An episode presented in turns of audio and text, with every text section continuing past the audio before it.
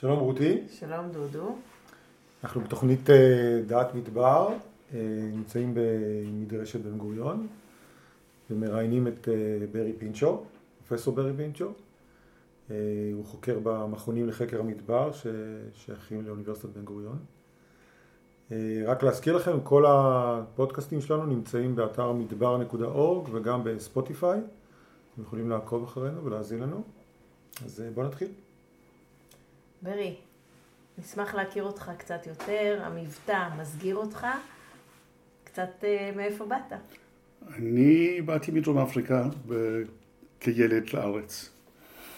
Uh, הגעתי ארצה בגיל 14, החלטה עצמית לבד לפנימייה באלוני יצחק וההורים שלי uh, עקבו אחריי והגיעו חצי, כמעט חצי שנה אחרי זה. כשהגעתי לארץ ב-62 היה קר בירושלים.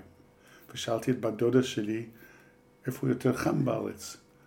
ולא הייתה לה סבלנות לדבר איתי הרבה על זה, כי היא טיפלה בתינוק, היא חיתלה בדיוק את הבן שלה. ואמרה לי, תיסע לאילת. הייתי, נסעתי באגד לאילת לסוף שבוע, ביום שישי הייתי צריך להיות בבית ספר, ביום ראשון או שני אני לא בדיוק זוכר, אבל נסעתי לאילת. ברגע שנכנסנו למדבר, אני ידעתי שזה מסקרן אותי. לא ידעתי שום דבר על בעלי חיים או ציפור, אני הייתי צפר, אבל לא, לא, לא הכרתי מדבר, מדבריות. באפריל, בפנימייה, נסענו חמישה ימים בטלטולית, אם אתם זוכרים מה זה, לחמישה ימים בנגב, כולל עין גדי ומצדה ואילת, ובדרך עצרנו בחווה בעובדת, ששם הסביר לנו אדם שהיה בחאקים, מכנסיים קצרים ועם כובע אוסטרלי נדמה לי, וזה היה מיכאל אבן ארי, אני לא ידעתי מי הוא בכלל, אבל הוא הסביר לנו מה הם עושים שם ומנסים לשחזר את החקלאות הנבטית ואני הייתי מוקסם. אז קצת שכחתי, נסעתי לאילת באמצע לטייל עם חברים, לא היו שבילים מסומנים אז, וגם להסתכל במשקפת על הדגים וכולי. מה שעבר להיות שמורה זה היה חוף אלמוג, זה היה לא מוגן, זה לא היה שם כלום. ב-1964 באנו לבית ספר שדה במדרשת שדה בוקר, וזהו, זה, זאת, הפך, המקום הפך להיות אהבה, התיידדתי עם, עם אה, מספר מדריכים, ואחד במיוחד אירח אותי כמה פעמים בסופי שבוע, ונסענו למכתש לחפש מאופנים. הופתעתי לחלוטין ב-1975, אחרי הלימודים, שהציעו לי עבודה במכון לחקר המדבר שקם באוניברסיטת בן גוריון. עכשיו זה היה מיד אחרי הדוקטורט שלי. עכשיו, לפני זה, תיכון פחות, פחות או יותר לא סיימתי, והלכתי לעבוד בחברה להגנת הטבע באילת, מצאתי את עצמי בצוות הקמת בית ספר שדה שם, אה, עם אנשים מדהימים. מה אני אגיד, אני התגייסתי לגרעין של החברה להגנת הטבע, לקיבוץ אילות. ב-1968, בפברואר, אדם שהכרתי, פרופסור לב פישלסון מאוניברסיטת תל אביב, שהכרתי בדרך, שאל אותי מה אני הולך לעשות. אמרתי, אני הולך לעשות אה, בגרות, אני, אני, אני אגמור את הצבא בינואר ואני... ב-69' והלך לעשות, הוא אמר, מה, מה אתה תבזבז את השנים האלה, מה, אתה לא רוצה ללמוד ביולוגיה? אמרתי, אני רוצה, אבל איך? הוא אמר, תראה, דיקן יכול להכניס אחד או שניים אנשים שיש להם, שרואה בהם פוטנציאל. ולקצר את הסיפור, ראיינו אותי, התקבלתי מספר 61 בכיתה של 60. כשסיימתי, אה, את השנה ג', לא בסוף שנה ג', אבל לקראת הסיום, אני אה, שמעתי מפרופסור אמילן שקולניק באוניברסיטת תל אביב, שהיה אה, המנחה שלי שם פחות או יותר בתואר ראשון, בסוף תואר ראשון, הוא כיוון אותי, הוא היה המנטור שלי, בן אדם גם כן מקסים, והבאתי לו שאלה, עכשיו להקדים את המאוחר.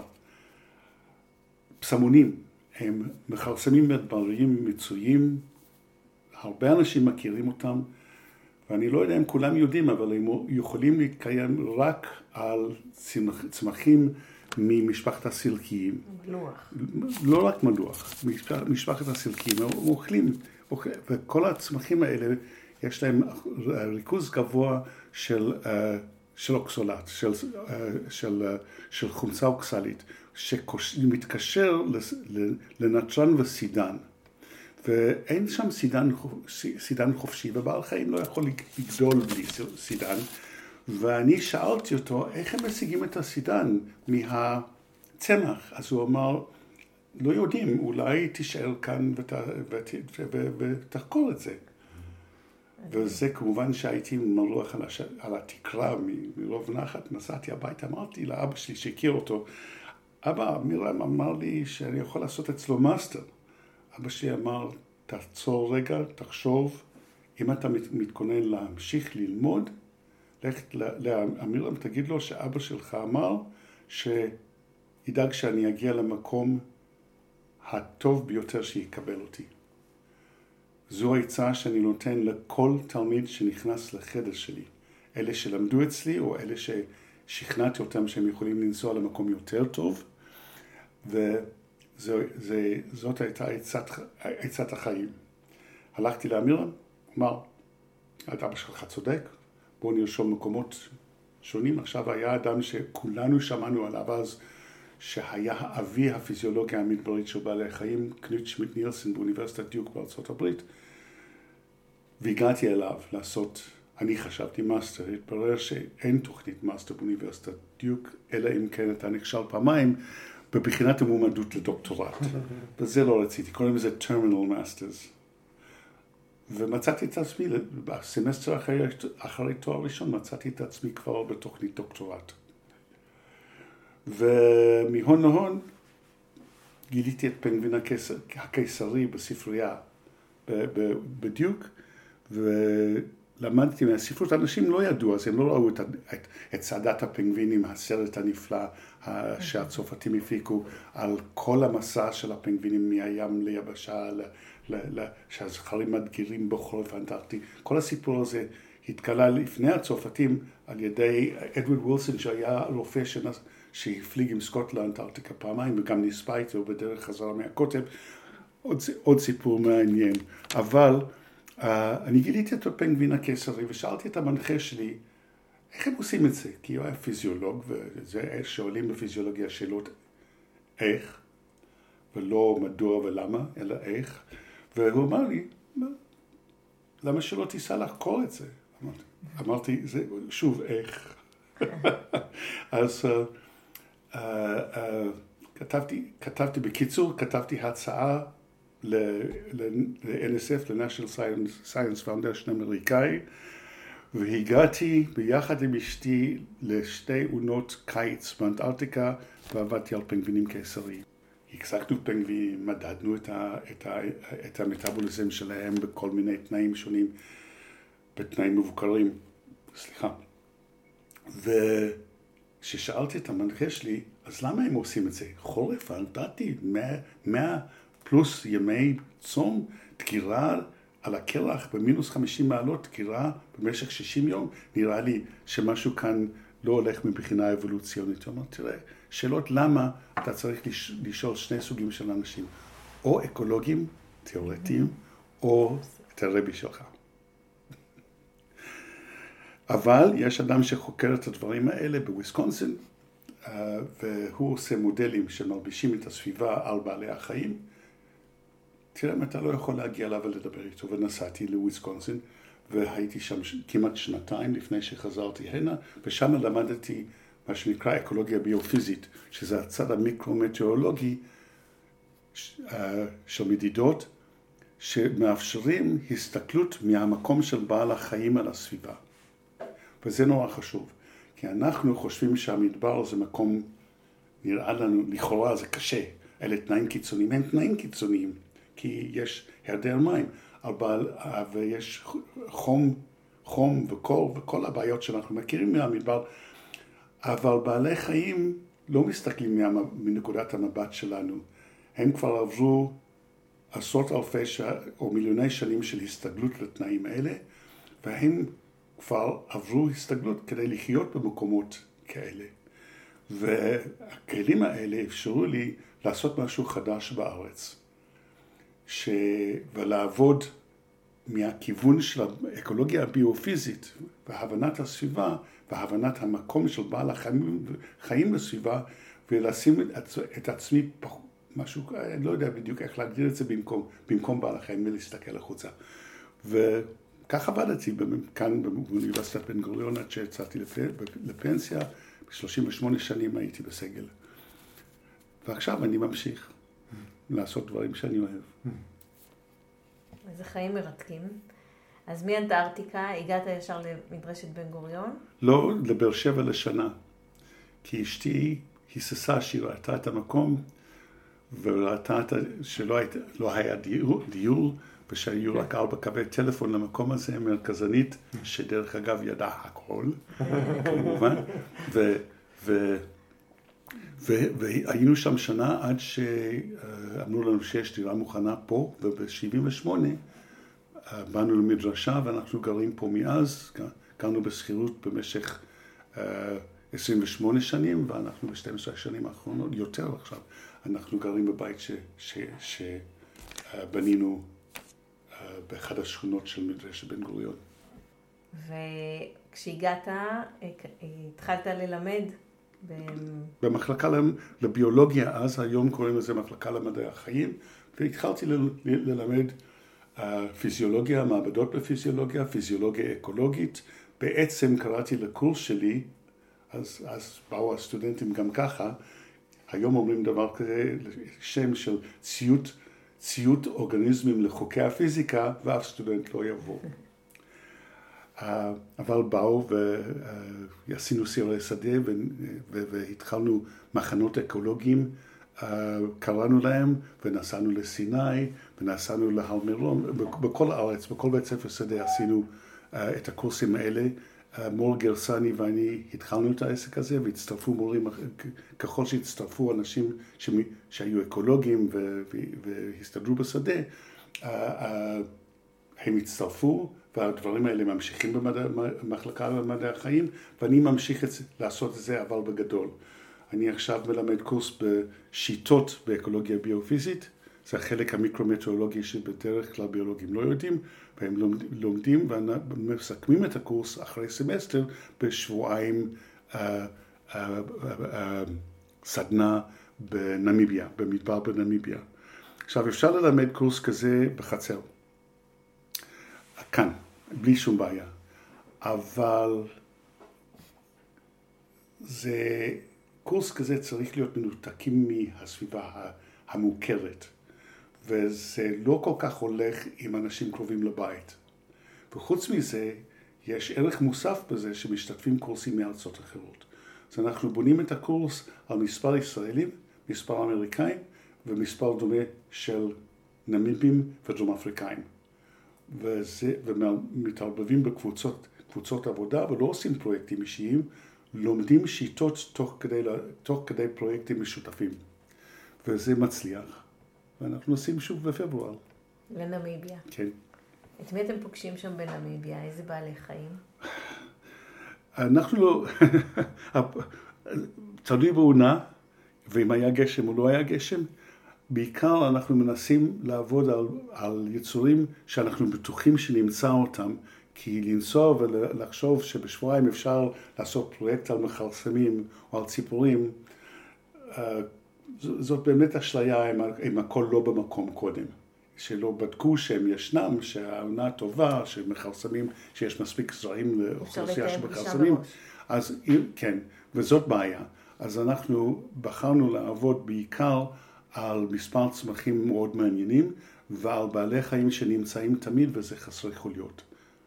אה, ויש שם חיפושיות מאוד מעניינות, יש שם נמלים, אה, אפשר לעבוד גם עם, מאחר וזה שיטות, אפשר לעבוד עם מודלים שמחקים את, את, את צורת בעל החיים בשטח, שטח, והעיקר שיהיה, שנוכל לעבוד על דברים שנמצאים ולא לחפש אותם. אנחנו לא עושים קורס באקולוגיה והולכים לחפש, לחפש בעלי חיים ולצפות בהם. חלק מזה זה צפייה, אבל אנחנו צופים בהתנהגות חיפושיות למשל, שאנחנו יודעים שהם נמצאים תמיד. אין שנה שאין שם. אנחנו, כשרצינו לעבוד על, על סוג של דרורים שנמצא, מין של דרורים שנמצא שם, אנחנו מצאנו את עצמנו בונים מודלים ועובדים על המודלים במקום הציפורים עצמם, כי פשוט השנה הייתה לא, לא טובה, לא היה גשם, לא היו במקום. או שהם נדחו על ידי uh, דרור בית, שהוא מאוד שולט ודוחה את הציפורים האחרות ממקומות ששמנו מזון ורצינו למדוד, אז השתמשנו במודלים של ציפורים, וזה גם עבד טוב מאוד. אבל זה ללמוד את השיטות. אה. אולי תיתן לנו דוגמה שאנחנו מדברים על אה, אותם בעלי חיים שחיים במדבר, שהם למעשה לא מסתכלים על הקושי, אבל הם עדיין עברו סוג של אבולוציה. אולי תיתן לנו דוגמה שנבין אותה יותר טוב. אני אתחיל מחסרי, חסרי, דוגמה של חסרי חוליות, חיפושיות. הרבה מאוד מינים של חיפושיות, שהם רוב המינים של בעלי חיים בעולם בהרבה. יש יותר מינים של חיפושיות מכל, מכל מין אחר של בעלי, בעלי חיים, אפילו קבוצות גדולות, יש איזה רבע מיליון שיודעים עליהם. ולהשוות ליונקים שיש איזה ארבעת אלפים מינים ידועים, וציפורים שיש 12 אלף, 20 אלף מינים של דגים. אז יש רק חיפושיות. ויש שם, יש הרבה חיפושיות שחורות במדבר, שאם חושבים על זה מבחינה אה, של קליטת חום, זה לא צבע רצוי, זה מתחממים, או שזה צבע רצוי ומתחממים יותר מוקדם, ואפשר להסתתר יותר מוקדם מהחום. וזו אה, שאלה אניגמטית, עדיין לא יודעים מדוע כל כך הרבה מינים של חיפושיות הם, uh, זה אניגמה, שחורות במדבר. וזאת שאלה שאנחנו שאל, שאל, שאלנו במסגרת המחקר, קראנו את המאמרים שנמצאים כבר, וגם אנחנו ניסינו לראות מדוע שחור זה יותר טוב מלבן. אין לנו תשובה ברורה לזה, אבל יש חיפושיות שם שמאוד עמידים לחום גבוה, והם מרימים את עצמם על הרגליים ורצים קצת גבוה מעל הקרקע, כי על הקרקע יש שכבה גבולית דקה שאין תנועה של אוויר שם, והם אה, לא יכולים לאבד חום על ידי הסעת החום על ידי רוח, והם מרימים את עצמם, זה נקרא stilting. אה, אני לא עשיתי מקביים עדיין אה, פועל, אבל... אה, ויש חיפושיות שיודעות לאסוף שם מה... יש לעיתים קרובות במדבר הנאמיב, יש ערפילים מהים הקר האטלנטי, מה, מהאוקיינוס, והערפילים האלה, הם יודעים לנצל את המים על ידי העמדת הגוף בצורה נכונה על, טיונות ולאסוף את הטיפות שמצטברות על הגוף שלהם ולשתות אותם. יש סרטים יפהפים על הדבר הזה שהתחילו עם national geographic לפני הרבה שנים. אה, אה, אז יש הרבה מינים של, של חלק גדול מהם חיים מתחת לקרקע, יש כמה מינים של, של ג'וקים, של, אה, איך קוראים להם? cockroaches, תיקנים שחיים מתחת לחול, או גם מתחת לאדמה, ו, ויודעים לצוד דברים בתוך האדמה. יש גם, אה, גם, גם יונקים שחופרים בתוך, בתוך החול וממש שוחים מתחת לחול. חולד הזהוב הוא דוגמה לעניין הזה, ששומע את הקולות של חלקים בתוך החול או מעל החול, וממש צולל מתחתיהם, ואני ראיתי את זה בעיניים שלי, שהם חופרים שם ולוכדים, ובסרט אחד של אטנרו יש צילומים של, של הדבר הזה, שצולמו דווקא במקום שאנחנו נוסעים עליו, שנקרא גובה, זו תחנת מחקר מאוד ידועה בנמיביה. ויש חומתים שצוללים אצלנו במדבר, שחופרים מתחת, חופרים מתחת לחול, יש הרבה מינים שמסתתרים ככה, ככה מהחום, חלק גדול מבעלי החיים המדברים הם ליליים, רוב הקטנים הם ליליים, חוץ מהציפורים אה, אה, הם ליליים, כי בורחים מתנאי המדבר. אבל אלה שהם נמצאים בחוץ ביום, הם בדרך כלל יותר גדולים. גם הציפורים, נשים כרגע את הציפורים בצד, כי הם יכולים לנוע ממקום למקום ולמצוא לעצמם בקלות על ידי תעופה מקומות שהם לא סובלים כל כך מה, מהחום הלוהט של הקרקע. אבל גמלים לא יכולים לחפור בדיוק uh, מחילה, על, על זה, זו פשוט מחשבה נחמדה לחשוב על גמל שחופר. Uh, אפשר להסתתר בבטן שלו. וה, ו, ויש יעלים שחיים בתנאי מדבר, הם צריכים לשתות כל יום, הגמלים לא. זאבים צריכים לשתות כל יום, הם חיים במדבר, שואלים, צנים אצלנו שחיים עם בסביבות בני אדם, והם גם צריכים לשתות. ציפ, ציפורים הם מקרה אחר, הם, הם יכולים לברוח וגם לשתות. אולי קצת נדבר על הגמל, כי זה בעל חיים מאוד מאוד מעניין, והוא חי לא רק בישראל. גמל, יש, יש, uh, טוב, אז נתחיל מהסיפור על הגמל. גמל יכול, יכול לשהות שבועיים בלי מים, וכשהם מגיעים למים הם, הם יכולים לשתות uh, 40 ליטר בשתייה אחת ולהחזיר את המים שהם איבדו.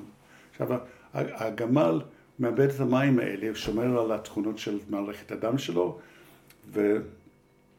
ומאבד את המים לא מתוך מערכת הדם, שומר על ה... צריך מערכת דם שעובדת.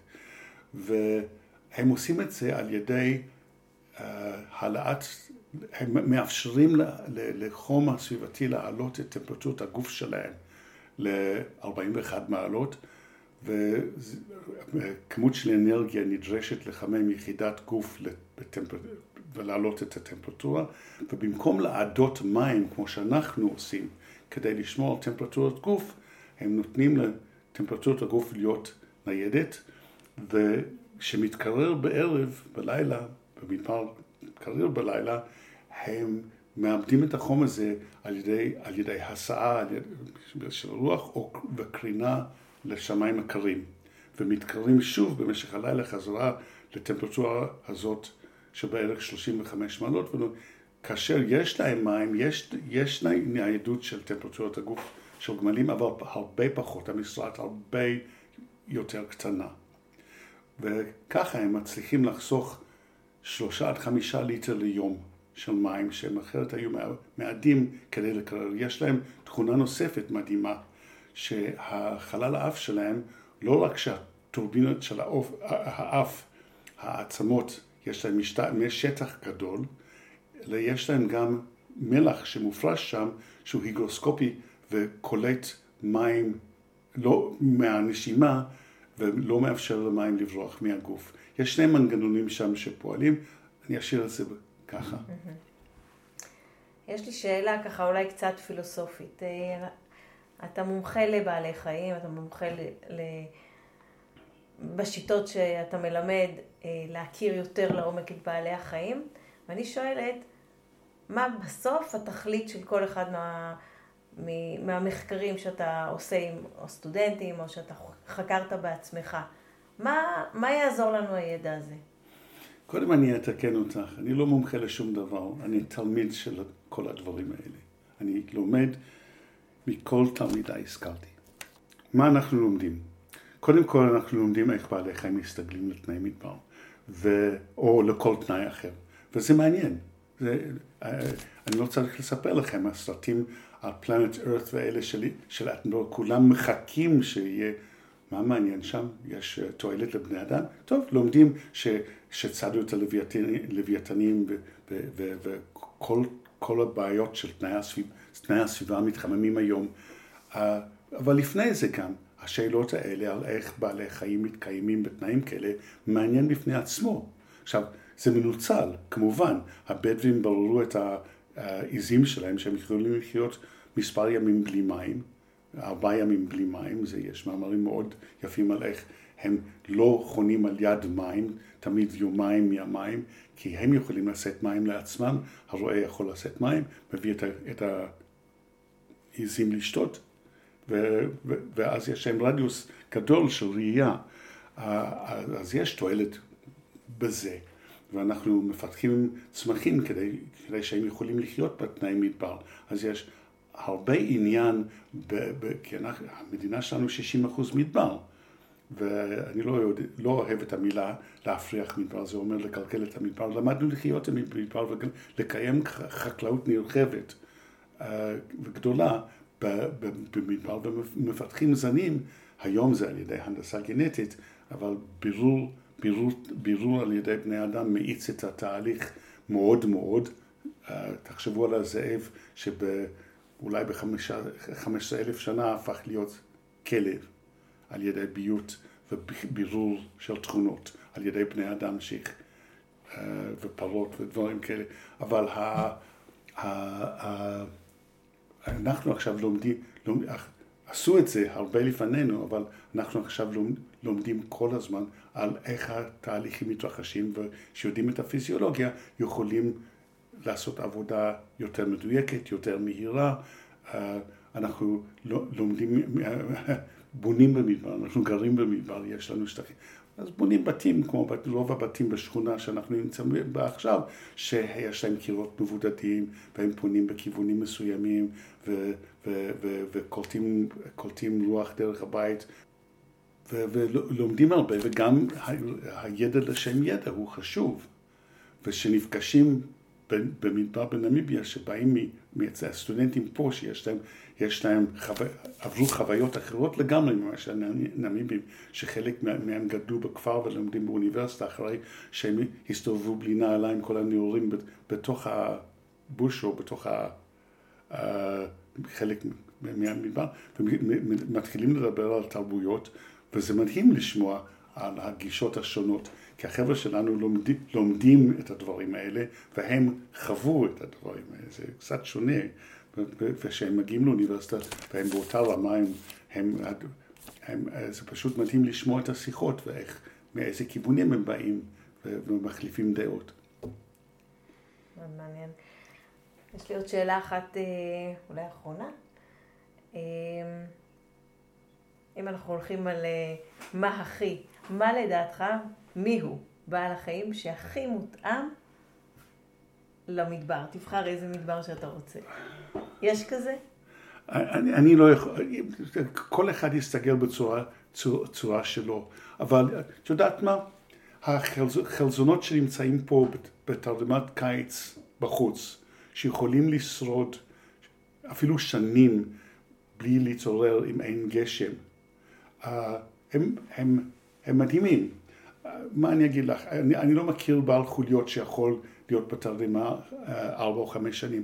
אני, המנחה שלי היה פה במדבר שלנו לפני uh, הרבה שנים והוא הביא, הביא לדיוק uh, חופן של חילזון שאז קראו לזה ספינקטרוכלה. אני חושב ששינו את שם המין, הסוג היום, אבל הוא עם כיפה עבה ומוגן היטב נגד, נגד התייבשות. והוא הביא אותם ושם אותם בטרריום במשרד שלו, ואני, זה היה בחמישים, ב-69 או 68, אני לא זוכר אם היה לפני או אחרי מלחמת ששת הימים, ואני הגעתי לשם ב-72 ושאלתי אותו, מה דינם? הוא אומר, הם שם זה. היו שם אה, יותר מעשר, ואני, חמישה מהם הצלחתי להעיר על ידי גשם מלאכותי, אחרי ארבע, ארבע שנים בערך. ואני לא שמעתי על, על, על, על יצור בעל חוליות ש, שיכול להתעורר. טוב. טוב, אז uh, תודה רבה על השיחה המרתקת. תודה רבה. לא דבר, בשמחה. שמחנו לשמוע אותך. Uh, להזכיר לכם, כל הפודקאסטים שלנו נמצאים באתר מדבר.org, אתם מוזמנים לעקוב אחרינו גם בספוטיפיי. תודה רבה רותי. תודה רבה דודו. ותודה לברי. תודה לכם.